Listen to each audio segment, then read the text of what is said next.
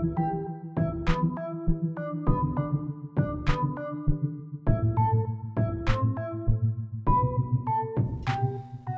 and welcome. My name is Mark, My name is also Mark. and welcome to the Marketing Show. Just so we're clear, we are both called Mark. That is correct. Join us each week as we study the principles that make businesses succeed.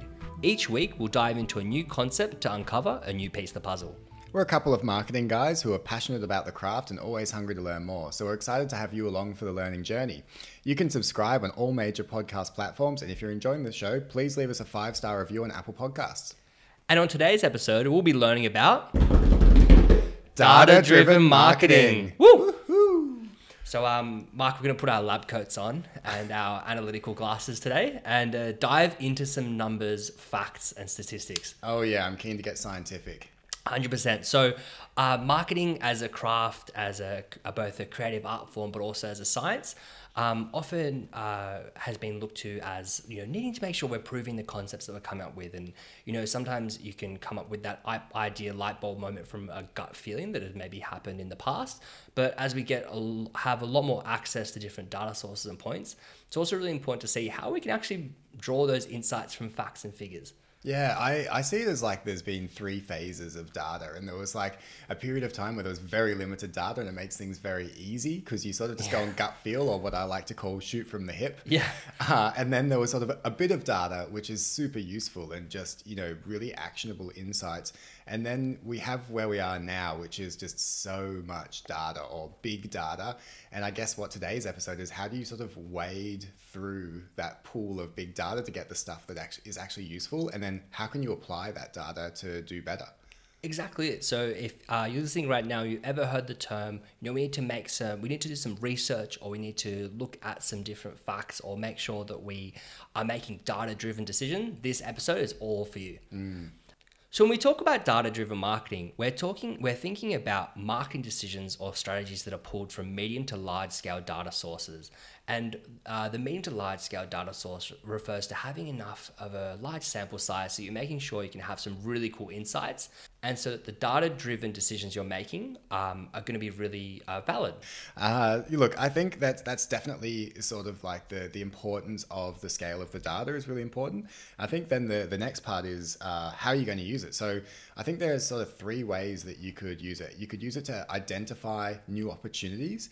Uh, you could use it to create consumer centric products, uh, and then you could also use it to launch those consumer centric products into the market effectively. Yeah, definitely. And uh, to clarify, we're not talking about inspired marketing today. So, what we refer to when we talk about inspired marketing, we're thinking about going for a walk in the park, getting a gut feel, um, and then using that emotional feeling to then go and uh, initiate your strategy. While to be fair, sometimes, uh, like we referred to earlier, shooting from the hip can actually be a relatively valid strategy. You do have to sometimes go for it, but for data, it's still not a data driven approach. And it's important to be really clear that when you do do that, you're not actually taking that data driven approach. Yeah, I actually think it's important as well that, you know, sometimes you might make a decision from the gut because there is a lack of data available or, or you're not clear. But I think that's okay sometimes, but it's good to be able to identify when it is that type of decision versus a data driven decision. So when somebody asks you about it, you can say, you know what, actually, we held hands on this one and we just decided to give it a go. Yeah, 100%. And that being said, we can still be creative with the use of data. So, uh, but the biggest thing is that when you are being creative with, with data and data driven marketing, a lot of the time that creativity comes from the insights you pull out of the data. Um, and you can also get a lot, have a lot of creativity from how you're actually going to structure that data, how you're going to test and plan and optimize that data to actually pull really cool insights from. Yeah, well, speaking of that, Mark, I've got a question for you. Yeah. What is an insight? I'm so glad you asked, Mark. so, um, honestly, I've all, uh, when I started my marketing career, like the term insight came up quite a lot, and to be As it does. as as it does, right? Super super important. And I honestly, I didn't really understand what it referred to, and like Googled it, and I talked to a lot of people, and I feel like sometimes there's many different interpretations as to what insight means. Um, but the way that I've started to make sense of what insight actually is and, and how to how to develop an insight is that I think that insight is a point from which you take action from the data. So it's what the data means, but most importantly, what you're actually going to do about it. Um, so oftentimes insight is not just the clever thing that's like, oh, it's like a cool comment that came out of the data. It's like, no, the data means this. We've pulled some really cool insights, and we're actually going to do this because of the data. Yeah, it's so good because I think a lot of people say insight a lot and don't necessarily know what an insight is. And Yeah. they just think that the insight is the fact or the data point. But it's, it's such a good way to think about it is that like the insight is what drives the action. Hundred percent. And sometimes when you look at really big data sources, you're, you're trying to be analytical um, when it comes to, to collecting the information. You know, it's easy to get stuck down into just looking at really cool points or really cool facts. But I feel like when you when you approach the data from the beginning, of going, we're actually doing it to pull insights to take action. It helps you kind of through that process have a lot of really strong momentum. And when you, you know you're two copies coffees deep, you've got a, a really strong Spotify playlist going, and you're looking at all this really cool data. Helps you get through that other side with some really cool kind of key takeouts and things that actually improve your brand or your business. Yeah, I always find as well that like if you're really driven by insight and action, it's easy to drop off irrelevant pieces of data. So you might find something that's super interesting and you've had your your couple of cups of Nescafe and you're really, oh, this is so interesting. But then when you take it back to what are we actually trying to find out and what do we actually what action do we want to drive? You might realize that that super interesting thing you might just want to keep in the back pocket for later because it's not relevant. Yeah, absolutely. Now, Mark, I I guess in the spirit of all good uh, marketing show episodes, let's kick off with a quote. Yeah. Um, so the first quote we've got to kick off is um, uh, is that the in the spirit of science, there really is no such thing as a failed experiment. Any test that yields valid data is a valid test, and that's from Adam Savage from MythBusters. I love that because I like Adam Savage's last name. Like, like, I'm Adam and I'm Savage, uh, but also I like that that idea of approaching it as a science experiment. Yeah. I think it's really cool. And it's also it's okay to like look at a lot of these data points and sometimes turn around and go, actually, we either shouldn't do anything because the data actually doesn't actually validate us making a significant change. It's also okay for to, to try things and then not go well, but then use that learning to move forward. Mm, It's al- also a good way to cover up your mistakes. Oh, it was just an experiment and it didn't go well. We learnt from it. Um, but no, in all seriousness, I think that's really important that sort of, oh, we tried something and it didn't work. Um, also known as dodged a bullet.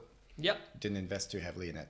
Great. I've got another one as well. I, I liked this quote. There's heaps of good quotes around this this topic. Uh, the future of marketing isn't big data; it's big understanding. Whoa. That's from a guy called Jay Baer, who I actually hadn't heard of until I found this quote. Uh, but he's uh, a self-proclaimed Hall of Fame marketer and trusted advisor to the world's most iconic brands. Yeah, wow. Very, Check very him out. cool. He's got a few books and things. Yeah, nice. Great. Well, now that we've got quotes out of the way, why don't we go right on with some stats? Uh, so I've got a few good ones. Uh, first one companies that inject big data and analytics into their operations show productivity rates and profitability that are 5 to 6% higher than those of their peers. And that's from McKinsey in 2015. So, yeah, really important Super, super cool, to, yeah. to, to be across this stuff.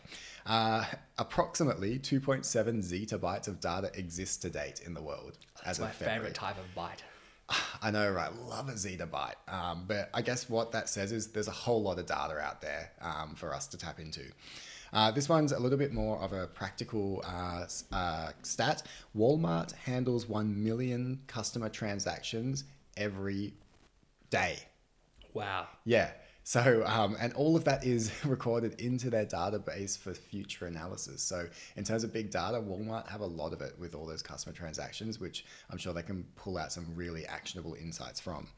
Uh, and another one is by using big data analytics, Netflix saves approximately a billion dollars per year on customer retention. That's super, super cool. Yes, and so you think about it, we've got a little bit of an example later on, but the way they're able to sort of tailor the experience for you to stop you dropping out, that that's sort of the saving that they're getting there. Yeah, really, really cool. Um, and then building from that as individuals, we know that marketing leaders are 1.3 times as likely as mainstream marketers to have a documented data and analytics strategy. Um, that's from Google. So uh, they definitely know a thing or two about data, and that's why you should definitely keep listening to this podcast. Yeah, nice. Well, moving right along into the principles, I think the way that we're going to do this is, Mark, you have uh, some really great sort of upfront, uh, sort of how would you collect data, uh, really quick fire points, and then we're going to have a bit of discussion about the use of them. So why don't you start us off? Yeah, let's, let's get right into it. So when we're talking about um, doing data driven marketing, it's hard to kind of think about like, okay, you're really fired up, like you're really excited to just dig into the numbers. Like, how do you actually go about doing it? So, mm. Got a little bit of a quick step by step process to think about going into the into the process. So, let's all have a cup of uh, of Nescafe coffee and, and dive right in. Um, the first thing that's really important to do is actually define what your problem is and what your problem to solve is. And this upfront exercise is, is probably the most important exercise because it helps you frame your approach before you even start looking at any tools. Um, because we know that once you get really focused into the numbers, you might get swayed into different ways. And having a really, really clear problem that you're trying to solve up front will let you be really open to different insights that might actually come out of the data as well. Mm, and that's that action part of uh, of the whole process. If you have that really clear and the action that you're trying to drive, it's going to make the process of collecting data that much uh, more succinct, I guess. Yeah, hundred percent. It's kind of like when you were doing uh, essays at school, and you know your English teachers talk to you about like you know what is like what is the essay question that you're going to ask, and you're like, oh, I don't know why I should be spending so much time on this. I just want to write the essay. It's going to be exciting like you find that that that really important exercise of a really simple sentence frames maybe 400 pages of you know amazing uh, exam uh, pages that you're going to write on the essay. And it's really important for that reason um, yeah. because it's, going to frame the rest of the work that's going to fall out of that.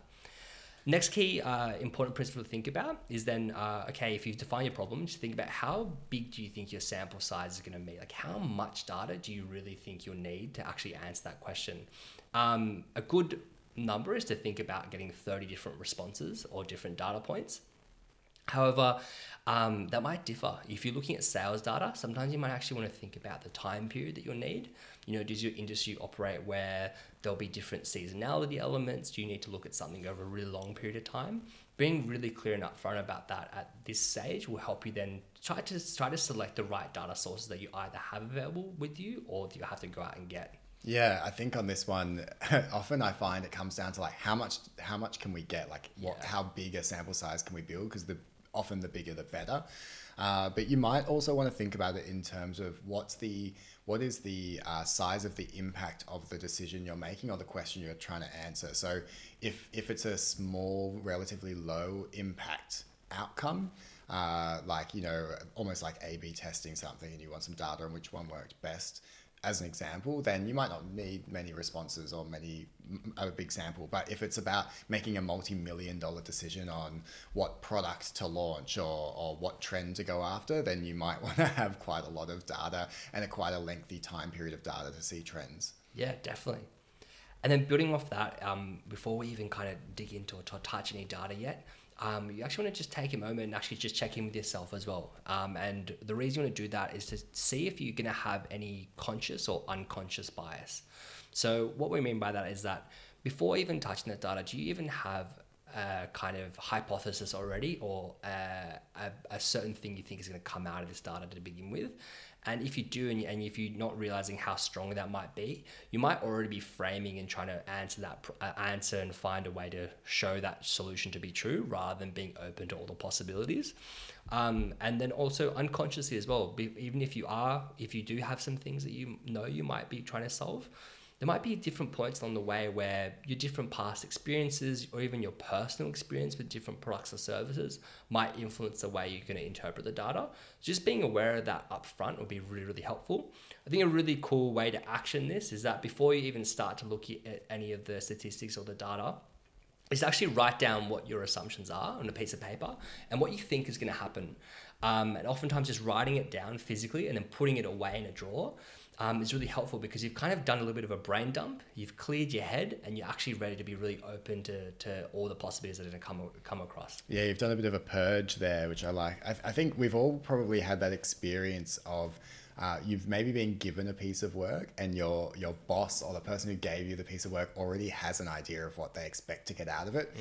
and then it's quite frustrating because if you're presenting back you know data and insights uh, they will start to question you to get back to their hypothesis that they're expecting to get back. And, and I guess what you're saying here is that we need to sort of eliminate those biases uh, and those hypotheses up front um, so that we can have a really clear and pure result out of this data analysis. Yeah, definitely, hundred percent. And it's um, it's it's a really important thing that's going to come up throughout the way because oftentimes you know you you might be marketing or running a business that you're not actually the key consumer of that brand or business. And oftentimes, you know, you might actually have personal, conscious, and unconscious biases that you don't like a certain product you might launch or, or a thing you're going to tweak or change because you personally wouldn't use it. And oftentimes, you know, if you're not the key user, you're not the right person to be making that decision as to whether or not you should launch that thing.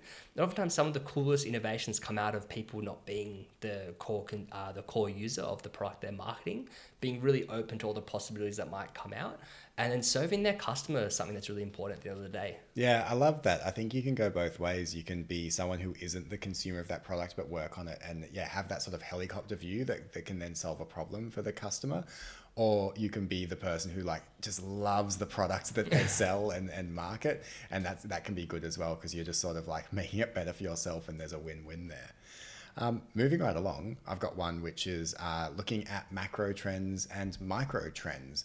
So, what you might want to be aware of is are, are, there any sort of macro trends like economic trends or, or governmental trends that you might want to be aware of that's going to influence the, the data that you're seeing? Uh, and then on the same, uh, same ticket, the micro trends as well, whether it's in your industry or within the specific category that you operate in, what kind of trends are you seeing um, that you might need to be aware of? Yeah, hundred percent. And then like it's it's really interesting, right? Like we at the moment are talking about potentially going into a recession in Australia, and it's important to check in. You know, when you are looking at your your planning, uh, you know, if those economic cycles really affect your business. Sometimes for some businesses they do affect your business quite a lot, and some businesses are pretty stable throughout those mm. that, that, time. Like if you maybe market a stable product like bread, for example, people are still going to need to buy bread, um, and it maybe might not affect you. But if you're in a different type of industry that is going to get affected by it, could be really really important to consider. Yeah, I, I think it's it's super interesting to look up like what's impacted during a um, financial recession. Yeah, uh, there's like you could do a whole podcast on on it because there's some weird things that you wouldn't expect that go up in terms of usage uh, as well as things that go down. So yeah, it's quite quite interesting. Definitely, and sometimes it's also important to consider that during like historical data periods as well. Like you might be looking at something from ten years ago, and you're like, "Oh my god, we sold so much of this during that time," but maybe it was during a boom time. Yeah. you know, I think mining equipment definitely went up uh, significantly during the mining boom for obvious yeah. reasons. It's almost like seasonality, but for the, the whole of society that you operate within, yeah, rather exactly than just because of weather or whatever it is in your category. Absolutely. Uh, then moving along, I think the, the, another really important step to look into is uh, what data is actually available. So now you've at this point, you've checked in with yourself. You know, what data do you actually have already immediately in front of you? Uh, once you've uh, identified that, you can then look at to what data you can go out and physically supplement that with. Um, and then once you have those two points, you can work out if there's any data that you still need. And the really important thing is to look at what the distance between what data you can get versus the data you need um, and from that, you can start to understand how big that gap will be to consider at what point do you have enough data to just make a call. Mm. Um, and a good, good rule is to kind of consider if you have 80% of the data that you probably need, we look at the 80 20 rule, you probably have enough to make a data driven, a, a data driven decision. But if it goes below maybe 60 40, it's okay if the gap is still big and you can't get that data. It's just important to draw a line in the sand and, and understand and make the conscious choice that you're no longer being a data driven marketer or making a data driven decision because there's too big of a gap between those two points. Yeah. And as we said up the top, that's okay as well as long as everyone's aware. Yeah, 100%. Yeah. And some of the coolest innovations I think probably came from those things. Mm. Just really, it's just important to be aware of it. Totally. So another one is uh, being aware of what data agencies are available to you and then when to use them, but also knowing how to use them. So, what we mean by data agencies are companies that are set up specifically to uh, provide data and even some data analysis for you. So, when we talk about these agencies, we're thinking Nielsen, Kantar, Millward Brown, uh, Quantium, uh, even some like Euromonitor, Mintel, all of that kind of stuff. These are all agencies available to you um, to get data. I think you'll have to consider some of these will have subscription costs uh, associated with accessing this data. So you might want to go back to your sort of like your 80 20 like do you have enough data already or do you need this incremental data um, but then also understanding how to cut up that data and how to use it and i think we've spoken about before mark about being learning a few excel tips and tricks and becoming a bit of a wizard because often you know from experience you can get uh, all this like sales data or home scan data and penetration data, and you can have it all on a on a table from Nielsen or whoever. But sometimes you need to actually then like export that out and then cut it up and make graphs and visualize it, whatever you need to do. So I think it's about understanding how to get the most out of that data once you've learned how to get it. Yeah, hundred percent. And it's, you know, um, sometimes we think about ourselves as marketers as maybe not the biggest Excel nerds, but we, we probably should be some of the biggest Excel nerds out there. Whether you're a creative marketer or, or a, uh, a brand manager, it's a super super important important skill to have. So. I know that I've personally tried to invest quite a few days sometimes just looking up different Excel tips and tricks on you, on YouTube before I need them, and boy has the pivot table come in handy. Oh, or, yeah. or the waterfall chart. Um, sometimes they're like using finance tutorials but it's a really cool skill to have because once you personally can really get immersed in that data it's not only probably a bit cheaper but it's also really cool for you to have that really strong connection from where you're pulling the insight from. Um, it's also really cool if you're a small business owner. It lets you look at maybe different data sources that you didn't even know you could play with. You know, sometimes some really cool different internal data sources that you can play with could be uh, sales reports, they could be different consumer complaints that have come up. And those are things that you can personally go into Excel and play around with and draw some insights from. Uh, we can also move on to some different external data sources. So you could look at maybe some past surveys that you or your brand have done. Um, and maybe if you're coming in as a brand manager or even a creative person on to, to work on a brand or a business, you know, looking at some of those past results from maybe, you know, 10, 20 years ago, they might still have some interesting insights in there as well. Uh, you could also potentially look into uh, ABS or census data. I think it's probably one of the most underrated data sources in any country is, is how cool census data can actually be for big dem- demographic uh, information. Yeah. Yeah, I, I love a ABS um, census data pull. I, I weirdly, like weird anecdote, but I actually once was looking at and got down such a rabbit hole that I was looking at what were the, the most likely causes of death at certain Oh. ages, which you can get through all of their ABS data. And it was very comforting because you realize that like your biggest risks, like, like you're going to be fine. Like we're young, like you're going to be fine. Like you look at the rates and you look at the causes and you're like, nah, we're good. Um, and then I guess the last uh, little uh, data source trick is also to look at YouTube recorded conferences. So just like um, the latest Travis Scott concert that's been uploaded onto YouTube on someone's phone, a lot of people are recording marketing conferences that they're going to, and oftentimes they have like you know under hundred views. But instead of paying five thousand dollars for a ticket, why not put your feet up, um, have a cup of tea, and and uh, look at some of the cool data that they might be pulling from the surveys that the people speaking at the conferences might also be just putting out there. Yeah, I, look, that's that's the um that's the rock show concert for for marketing nerds. Is, those YouTube recorded on a phone sessions. I just really want to go to like a marketing conference where like uh, like some like a guest speaker is going to come out and then just in the middle of it go and now I'm going to crowd surf and just jumps into the crowd and we're all like really like excited at this awesome insight that he's pulled out. I just want everyone in the crowd to hold up like lighters and start swaying their arms. yeah, could you imagine if like you're at this like umbrella conference and everyone starts like stamping their feet and clapping at the same time? I would, I'd love to, I think if we ever do a live podcast recording with like a little bit of an audience, we should crowd surf. Hundred percent. I'm really, really keen. Also, Mark, I guess um, moving on from that, we can also think about um, how the data can uh, can impact your insights through personalization. Yeah. So I think, uh, look, personalization is a great sort of leaping off point into discussion of like, we've sort of talked about data, how you'd get data, how you'd work out what you need, how you'd sort of source it, how you'd analyze it, all of that. Really great sort of list of how to. And now we can talk about uh, what we can use it for. So uh, personalization is one, and we're going to touch on that in a second. But I think before you even get personalized with uh, with like consumers and messaging and all that kind of stuff, I think you can actually use this data to identify valuable business opportunities and trends. So back in the day, you might have had some sales data internally to be like, ah, you know, our banana flavored candy, as an example, sells better than our strawberry flavored candy. We should do more around banana or flavors like banana.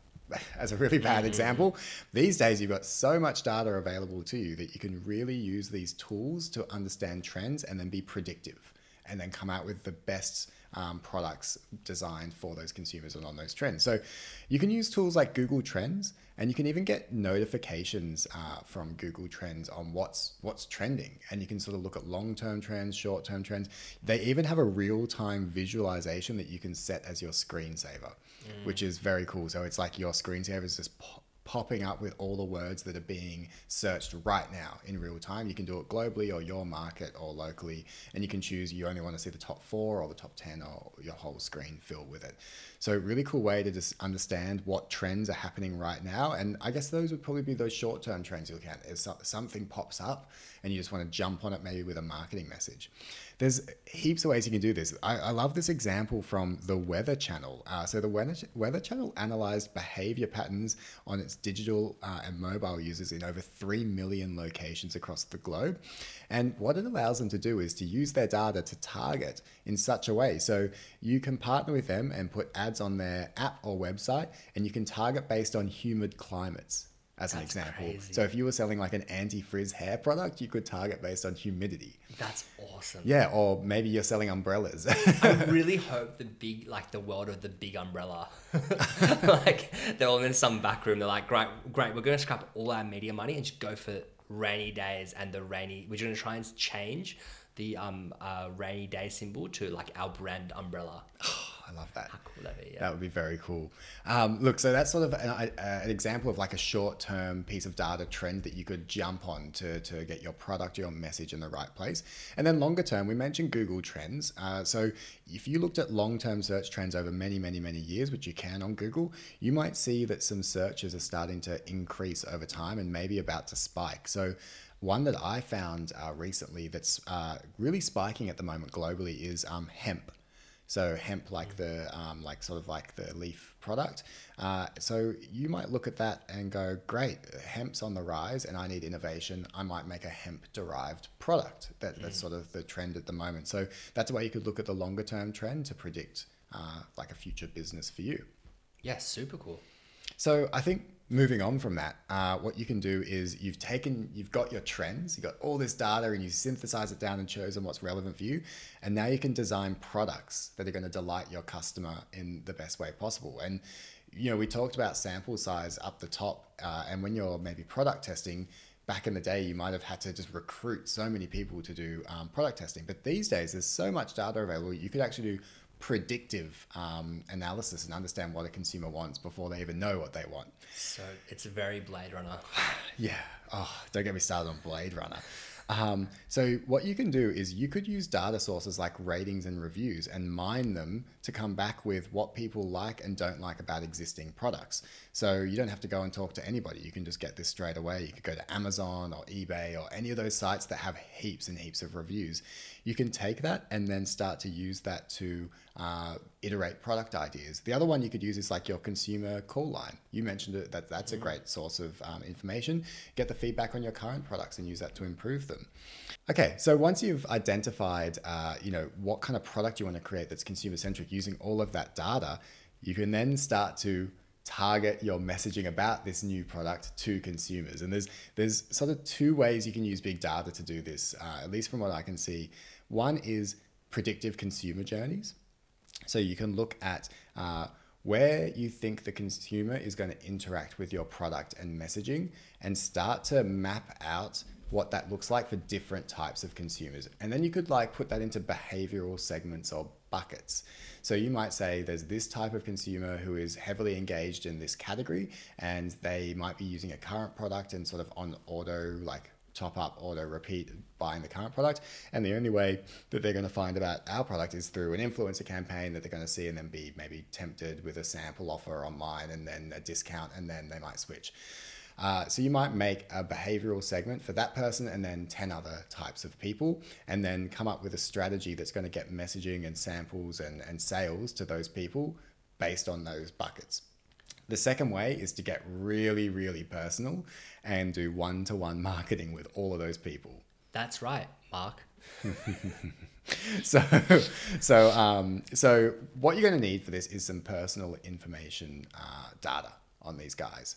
So you're going to need to uh, get that data and then build messages that are directly targeted to that person specifically. It's a little bit more expensive because you're going to have to collect the data, which is a whole podcast in itself, but you can collect it through surveys and all of that kind of stuff. Uh, and then you're going to feed them with individual messages. It could be EDMs, it could be uh, text messages, it could be using lookalike audiences to build out from that data on Facebook, whatever it is, but that's another way to do it. So, how would you actually do this specifically? Well, first of all, with the predictive predictive consumer journeys, you would need to use third party data. So you, you need to go and find some data. Um, so like what events triggered a Google search? What searches are being used? What do they read about a topic? Do they buy straight away or do they go into the store? Do they ask questions on facebook? So you try and connect all these dots and then you can start to understand that journey. Um, and then as we said for the, the personalized methodology you need to collect data first. So you could do competitions sign-ups on your website surveys all of that kind of stuff. Collect all of that data. Uh, you want to get a nice big sample size of data and then you want to start building your messaging out all to all these different people based on what you know about them because you would have asked them all these questions to get their data and then you want to send them out with those tailored messages. Yeah definitely and i think um, while we've made a lot of jokes about um, blade, blade runner and, and potentially minor, minority report and other science fiction movies um, you know these are really really cool marketing strategies. And i think the the, the cool thing to also remember is that um, there are so many big data privacy laws and um, certifications to make sure that when we are going through this process and because it is so innovative that you're still being really respectful of um, people's privacy and not just doing the bare minimum but kind of trying to go above and beyond to make sure you are pulling those awesome insights um, but doing it in a way that is adhering to a lot of the different pri- uh, data privacy laws and standards because um, yeah, just not not just as marketers but as human beings, like super super important. Yeah, totally. And this is one that you, if you're going into this space, you might want to just get con- consultation from uh, yeah. uh, a legal mind that has experience in this area. Whilst it can be a little bit of a fee up front, often, unless you have a friend that works in this area. Uh, definitely worth sort of making sure you're all checked out and you're asking the right questions and getting the right sign offs for this kind of stuff because yeah, it can come back to bite you if you don't do it correctly. Yeah, 100%. Um, and that can be from just the very beginning before, if you do want to go this process, maybe getting that consultation straight away up front because um, it can get complicated very quickly. And, and, like you said, the return on investment of that consultation could be uh, really, really worthwhile. Cool, cool. So I'm going to jump over to uh, how we could use data uh, and AI for creative testing. Very cool. So, uh, what I'm talking about here is, and there's a specific example I'm going to refer to to make this clearer, which is uh, a tool by 3M called VAS. Cool. If you Google 3M VAS, this will come up. And what this is, is essentially 3M have collected a shed load of data of where people's eyes track when they see content. Mm. So they've done this for uh, for key visuals, for in-store displays, all that kind of stuff. They take that data and then when you upload an image of your potential creative, it applies that um, predictive analysis to understand where potentially a consumer's eyes would track on your creative based on what they know.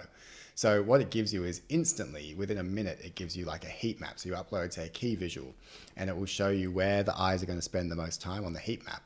It can then give you like a um, like a tracking map, which shows like where their eyes will move across your key visual or your in-store display or whatever it is. So this is a really great way to take like a whole lot of data that's built up over time and then use artificial intelligence to help you make creative decisions, mm. which is super cool yeah, it's really really cool, and like there are so many amazing analytical software um, that can help you make calls that sometimes would have been from gut feel. That's and that's such an awesome tool to use to um to, to eliminate some of that personal bias that we spoke about up front. Um, both conscious and unconsciously could potentially skew decision making from making the best possible decision. Totally, and and to take it a step further, even these days now, there's there's companies that will actually create creative assets using data and artificial intelligence. So you can be super smart about creating something that in the first place is already uh, predicted to be successful as a creative. So uh, I came across uh, this week a, a, startup called Pencil. Nice. Uh, and and they have a technology which uh, essentially you upload a lot of images to this computer and then what it can do is take your images as well as other images on the internet and create assets for you. And so they can be static, they can be GIF, they can be short video, uh, and it essentially uses the the all of the imagery it's seen around the internet and learned to make sure that it delivers you something that people who are looking at it are going to like. And it gives you thousands of options and you go through and start like liking some and disliking stuff and then optimizes to your taste over time. Yeah, wow, that's really cool. So you could almost uh, use this sort of huge amount of data uh, and analytics to predict what creative is going to be best. You can then use that information as well, like in a tool like 3MVS to, to test it and then just go live. Yeah, definitely. And, and when you think about how much content we're consuming online, you know, tools like Pencil will be so exciting because the more content we consume, the more a powerful an AI, AI tool like Pencil will get, means you can create even cooler creative. Um, and it'll definitely still come down to the the ju- like your personal judgment at the end of the day, but you'll be able to make an actual data driven decision on your creative rather than a gut feel only decision. Yeah, totally. So there's heaps that we can do with um, data and in the sense of data driven marketing. But I guess to exemplify some of these principles, Mark, what about a case study? Yeah, definitely. Um, I think uh, you know there's lots of really cool cloud software style uh, data analytics that are done, and, and you know so some, there's some amazing mark martech stacks out there. Um, but we've got a case study today that's just it's it's quite simple and, and it's a really really cool example of uh, data driven marketing almost in its purest form. So, uh, the uh, the the case that we've got today is from a company called GreenPal, and they're kind of like a uh, Uber for lawn care service in the US. They're a really cool startup. Um, and so GreenPal are looking to grow their startup of, of providing people with lawn care services in the US. Um, and in the past, they, you know, like a lot of startups were doing, they were doing a lot of AdWord campaigns on Google. Um, and AdWords is such a cool uh, platform to use because not only is it, is it a really relatively effective advertising tool for, for a lot of small businesses, but the data and analytics you get from running an AdWords campaign can often be an awesome first port, port of call for becoming a data driven marketer. And the interesting thing is that when they were running their traditional campaign within the, the Nashville area, um, they were getting kind of average uh, click through rates. They were getting around like uh, 10% click through rate to their uh, traditional landing page, which was okay, but they didn't really have any insight as to what who their core consumers were or how they could really grow that number. And they were trying different things within AdWords to get there. Um, the really cool uh, thing that happened is that the uh, Brian Clayton, who's the founder and CEO of GreenPal, then took a step back and went, okay, what outside of AdWords, what other data sources could we leverage to make uh, a, a, an even more informed decision? And what uh, they decided to do was look at uh, different demographic and census data on which were the most wealthy areas within Nashville. They then also uh, overlaid that data with publicly available data on where were the most expensive houses in Nashville that were going up for sale. And they mapped those to just publicly available data sources to figure out essentially where the money was in Nashville, um, because they, they they had the they had the assumption that if they found uh, the most expensive houses and and they overlaid that with people which had uh, the highest income, traditionally people with high income and big houses often had wait for it big lawns. No. I know, and those big lawn, those and those big lawns uh, needed to be taken care of, and uh, uh, GreenPal had an awesome way to solve that problem for them. So they took those insights and they overlaid that data with their AdWords campaign to then be really specific and target those areas. The cool thing they did in this test as well is that they actually changed their creative um, to actually show that they were going to be the cheapest lawn mowing service in Nashville, and they had lawn mowing from twenty dollars, and they matched that to a unique landing page for these wealthy areas.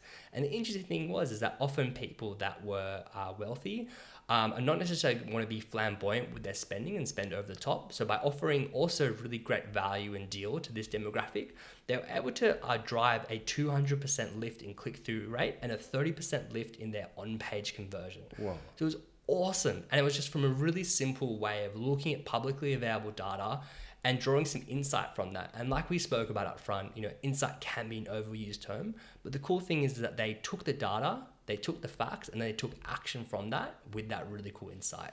Yeah, that's such a cool, like, practical case study. Like, we can all relate to that sort of small business mentality, but then having the, I guess, the ability to go and find that data and make some decisions that make a real impact. Like 30% conversion rate increase on their homepage is huge. It's huge. And the coolest thing is that they, like we spoke about up front, they just went back to the original problem, which was defining their problem. Um, and the problem they wanted to do was to find their um, the best core consumer de- demographic uh, to help take care of their lawns. And by looking at people that they needed that had big lawns and who those people were, and overlaying that data um, and going through that process, help them get that really cool result. Yeah, I also love that there's some parallels there between Louis Vuitton's strategy, uh, which is that from luxury marketing ages ago, it was like the top, the five percent of consumers make up like eighty percent of sales. Yeah, and they just they really pinpointed where their sales were going to come from in that small, maybe more wealthy area, and focused in on those guys. Hundred percent, and almost by you know taking a step back and asking those questions and going into that data and, and helping to solve that and being open to it is such a cool approach rather than you know trying to just keep looking at the data and looking at ways to tweak it. Really, really cool, uh, cool stuff, and yeah, great job to GreenPal. Yeah, yeah. Are, are they available in Australia? Uh, not from my understanding, but we really hope that they um, they come over. Um, and when they do, we'll be, uh, we'll be we'll hopefully be at a marketing conference welcoming them with some awesome crowd surfing. Can't wait.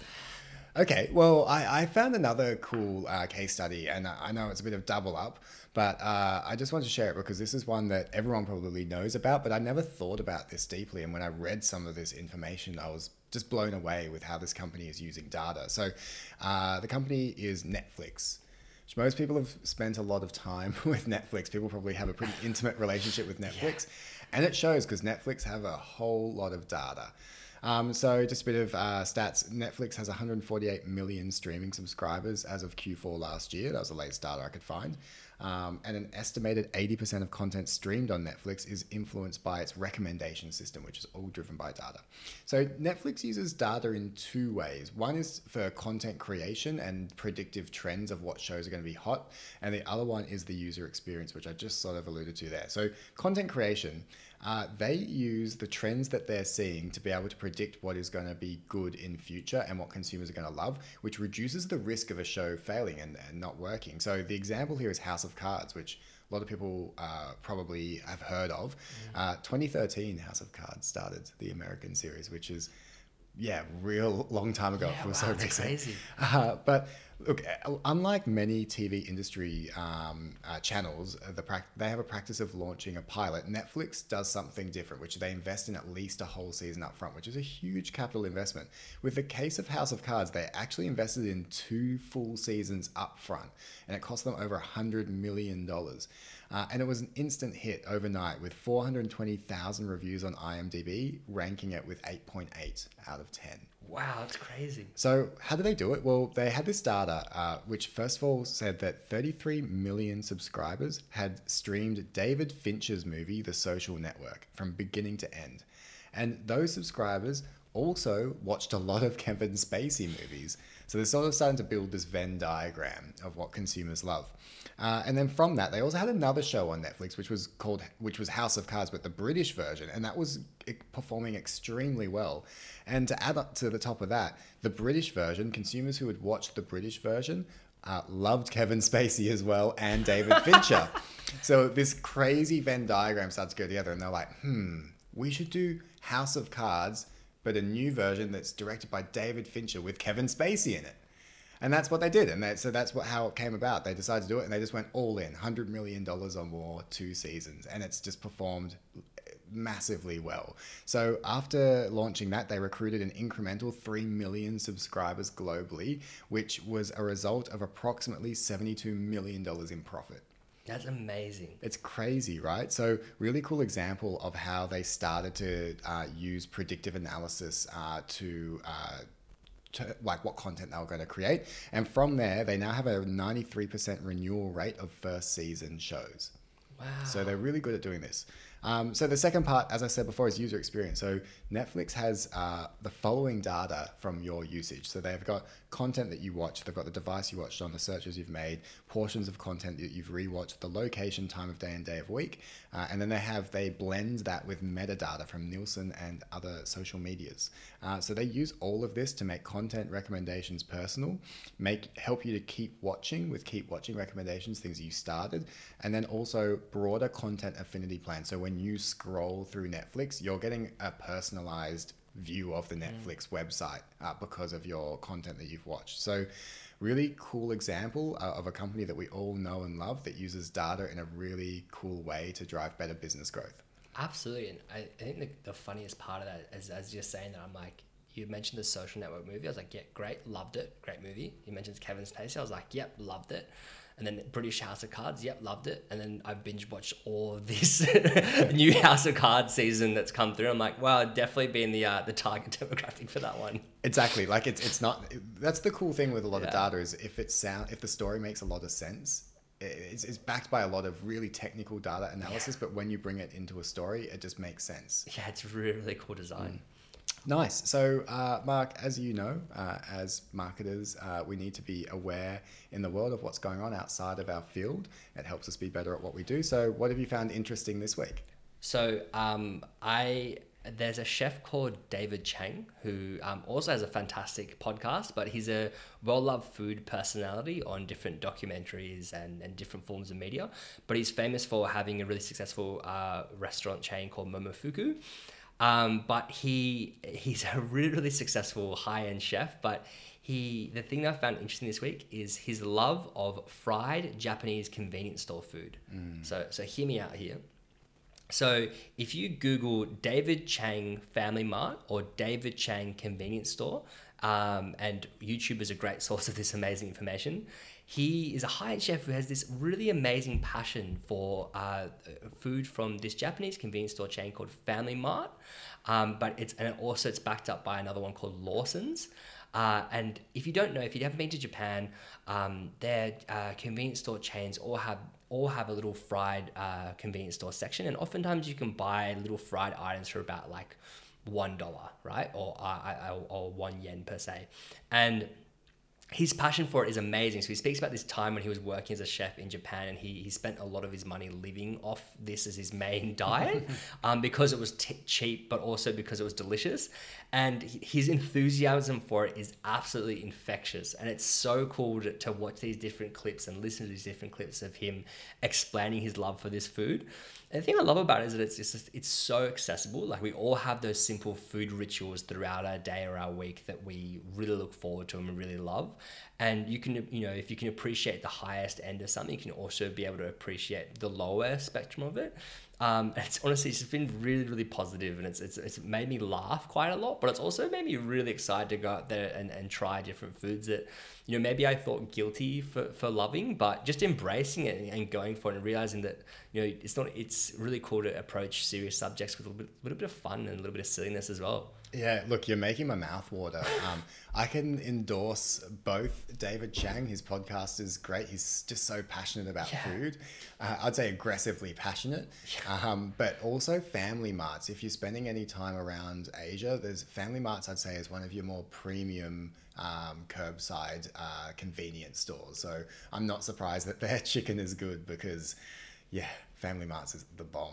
Absolutely, and it, I, I think I love about this is that you have this expert who you thought was supposed to be a figure that was you know very authoritative, and sometimes you see people of the likes of Gordon Ramsay and their chefs known for being quite stern and saying this is good and this is bad. And if you watch these YouTube clips, you see David Chang as a chef just chowing down on some different tempura prawn and curry uh, uh, curry pastries, mm. curry puff pastries, and he's just loving it. And then you can watch other footage of him, you know, really critiquing really high end food in a very serious manner. And it's awesome to see that duality of someone who's just really not only mastered their craft, but is just a fan of it. Mm. Um, and I, th- I like to think that hopefully we can get to marketing in that, in that similar way one yeah. day, Mark. yeah, well, like the worst marketing, just appreciating it for its cheesiness. I love a pun. Um, look, no, it actually makes me think of as well um, Anthony Bourdain. Like he, I loved how he would go somewhere and have this super high end food, but then like he loved Popeye's chicken. Yeah. Like, at airports, he'd always get Popeye's chicken, and I just thought I love that he's able to just chow down on something like greasy and dirty and appreciate it for what it is. Yeah, definitely.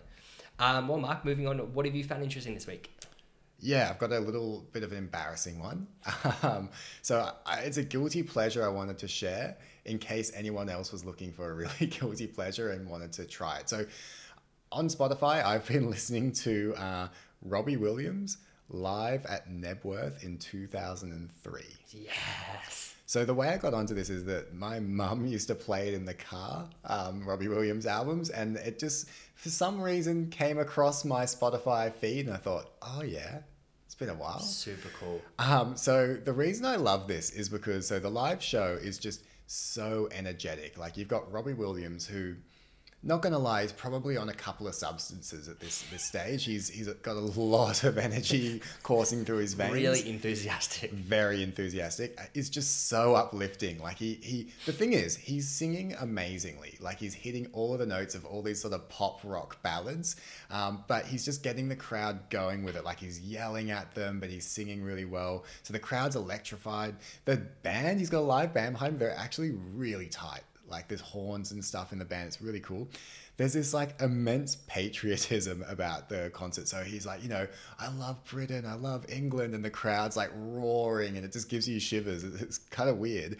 Um, he's, as I said, he's got like amazing voice. His vocal range is actually awesome and there's this raw energy like he's sort of like not shouting but you can feel that energy behind his voice where he's really pushing it um, and and I think it's just like this moment in time where Robbie Williams was huge. Mm. Like he was like it was still record days where you're buying CDs, and Robbie was selling a lot of CDs. He was just like he came out of a boy band, got picked up by a big label, and just did a few massive pop albums. And I think this is that moment of all of that coming together in live concert where the crowd's just loving him. He's just the best thing ever, and he's just going for it, and he's at the top of his game. So, and uh, finally, I think what I realized on reflection is that Robbie Williams has this universal appeal to men and women because it's like the James Bond effect. Like the women in the crowd seem to really like him and, and kind of like want to be his girlfriend sort of thing is the vibe you get. But also the guys, just like there's heaps of guys in the crowd just loving it, even though Robbie's seen as a bit of a ladies' man. The guys just loving him. I think it's that they kind of identify that they love the life he's living and they kind of want to be like him.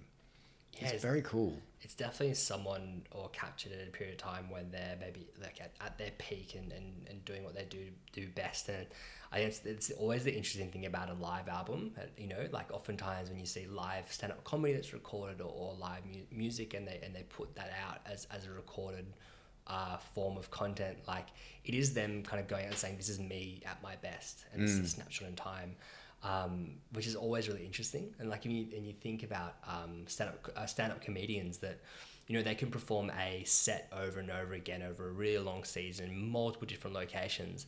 And then there does come a point within their tour where they have to pick a city in advance and go, you know what, I think all the jokes are going to land the best mm. on this day. And I think I'm going to be able to hit all the notes on, on this performance really well. And they go out and they capture it. And it's, um, it's oftentimes a, it's a really cool thing to think about. Yeah, it's it's also it goes both ways, right? Because because they know that's the one, yeah, they're going to bring it for that one as well. It's almost like they have this extra little bit of energy they're going to bring to the show.